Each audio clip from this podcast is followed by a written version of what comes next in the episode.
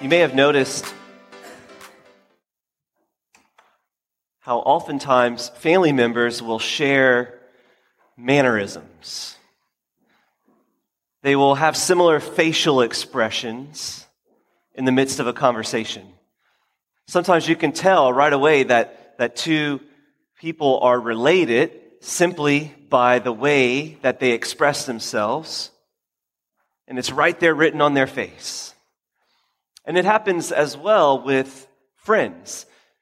Good friends that spend a lot of time together, sometimes they'll say different phrases that you can tell are in their circle of friend group, or they'll express themselves or just make those subtle little movements on the face that's almost hard to really put into words, but you notice it. You can tell that, yeah, they're definitely friends because they're acting the same way. It's written right there.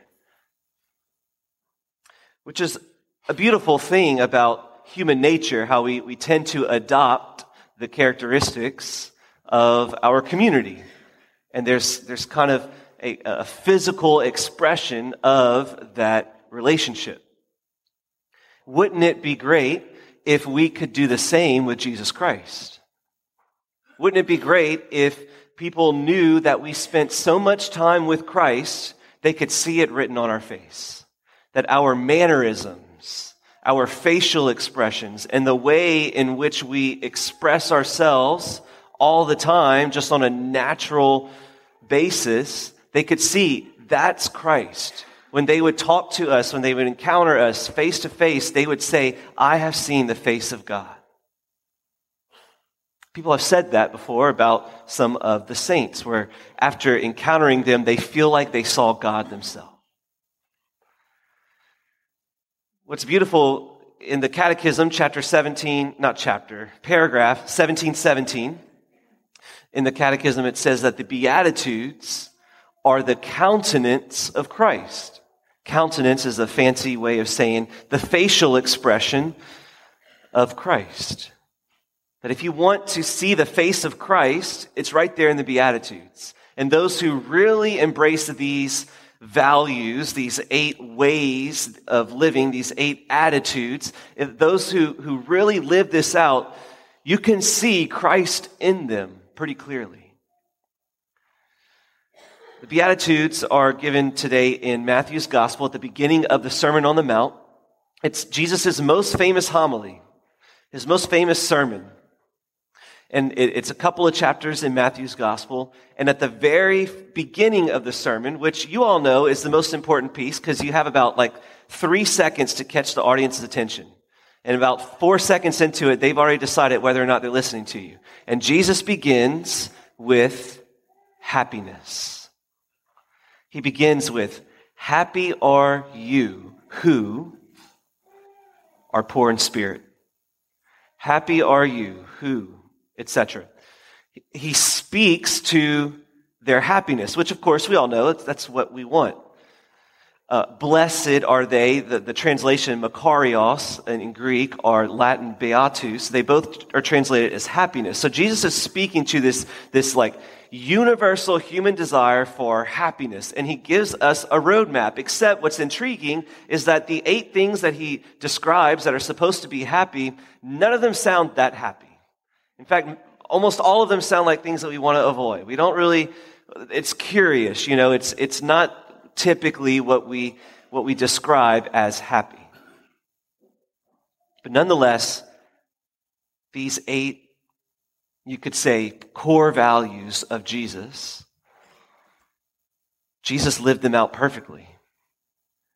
So much so that we could say that's the countenance of Christ. As we pray with these Beatitudes and as we try to live them out, we can really see the face of Jesus, and we adopt those facial expressions, we adopt this way of life and become the image of Christ to the world. So what I'd like to do today is just spend some time, it's not that creative, but we're just going to spend some time going through each one and defining them. Because I believe that these 8 Beatitudes, it's kind of sometimes language that we just don't use that often, and so it's easy for these words to just kind of go in one ear and out the other. It's easy for us to kind of not pay that much attention to it and for them not really to sink in deep. But unfortunately, because they happen in Matthew's gospel, and Matthew's gospel is during year A, and there's a 3-year cycle for the liturgical year, we only get to hear this gospel once every 3 years, which is terribly unfortunate because it's the foundation of the whole moral life. It's the foundation of what it means to be Christian. I really believe we should spend more than just once every 3 years on this topic. So I'm just going to go through it. And to be fair, yes, we do read the Beatitudes in St. Luke's Gospel during the 3-year cycle, but it's just not the same. It's a little bit more nuanced. So today, I want to go through the 8 just for what they are. So we'll begin. Let's see. So the first Beatitude is, blessed are the poor in spirit. So what does that mean? Poor in spirit. Well, the Greek word is ptōchos, which is best translated as dependent, like needy. Which is interesting, right? I think what Jesus is trying to say is, in the literal sense here, those who are humble enough to depend upon God. Now, certainly there is a material piece to this, like those who are materially poor, just by design, are more dependent upon others and upon God. So there, in a unique way, there's a blessing in poverty, which is why you see a lot of great saints choosing poverty freely. But ultimately, what he's trying to say is it's really not the value of a dollar, but rather like your ability to be dependent upon the Lord, which 21st century Americans, we are the worst at this because we are so self-sufficient. Jesus says, blessed are those who are dependent, spiritually humble, dependent upon the Lord. Second one is, blessed are those who mourn. So we all know what it means to be sad, but it's not just because sadness is super neat. It's because we want to mourn sin and the effects and ramifications of sin. And the primary effect of sin is suffering. It's the primary reason why we have suffering in this world. And death being the final end of suffering. And so those who mourn, like blessed are those who mourn sin, who hate sin, who are mourning the reality of sin in this world and all of the spiritual ramifications because of it. Blessed are those who are meek. What does that mean? The Greek word is praus, translated as gentle. Now, certainly you could say a lot about meek, but just keep it simple for today. We'll say gentle. Blessed are those who are not so harsh, not so pridefully like trying to cause confrontation for the sake of winning and dominating and tearing people apart. Instead, blessed are those who are gentle enough to genuinely pay attention to others and to care about all the specific nuances of each individual person. Blessed are the gentle. Blessed are those who hunger and thirst for righteousness. So just think for a moment. We all hate to be hungry and we hate to be thirsty because it's like this like the desire within us for something is so great that we feel it on a physical level. And so imagine being hungry and thirsty for righteousness. So what is righteousness? Another word for that could be holiness or justice. Ultimately, righteousness is to be in right relationship with God and with others. Blessed are those who hunger and thirst for that we, not only ourselves, but others would be in the right relationship with God and with society. Blessed are the merciful. We know what mercy is. We talk about it all the time here. But ultimately, those who are quick to forgive the faults of others, especially those who don't deserve it. Nonetheless, Jesus has shown us what mercy is like, and we should adopt that as well. Blessed are the pure in heart, the clean of heart. So the Greek word katharos is translated as clean or pure. So, the first century Jew, they're all about being undefiled before they went into the temple to worship. And being undefiled was being like free from immorality, free from sin, like being clean. But of course, in a particular way, we can translate this in terms of sexual immorality. So we want to be pure in mind and pure in heart. We want to have a purity about us so that we can see God. Blessed are the peacemakers, those who foster reconciliation. We know the damage that division causes in all of its levels and degrees and places. So, those who restore, those who renew, those who see broken relationships and are able to foster some type of reconciliation. Blessed are the peacemakers. And the last one, blessed are the persecuted, particularly those who are persecuted for the sake of Jesus, persecuted for the sake of righteousness.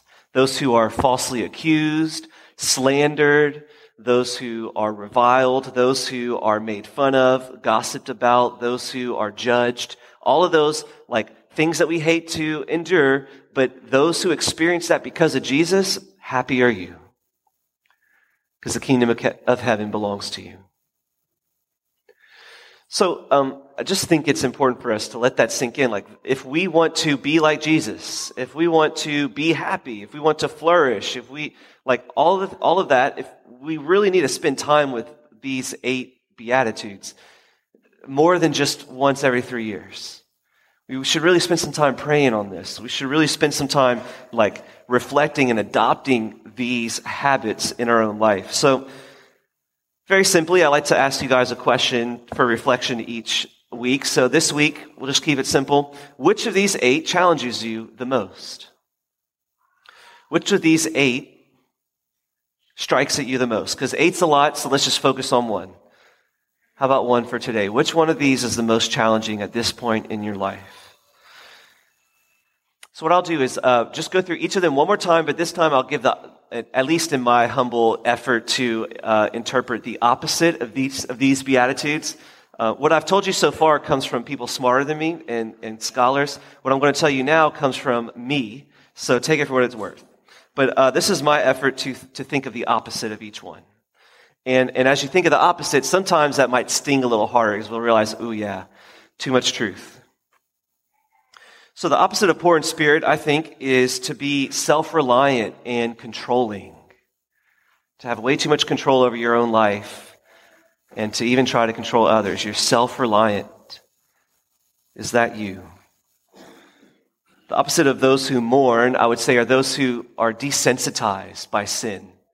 They're just numb to it. Oh yeah, they're proud because they're not scandalized by anything. And they, they kind of laugh at sin, and they almost celebrate sin sometimes. Those who, the opposite of meek and gentleness, I would say those who are harsh in the not good way.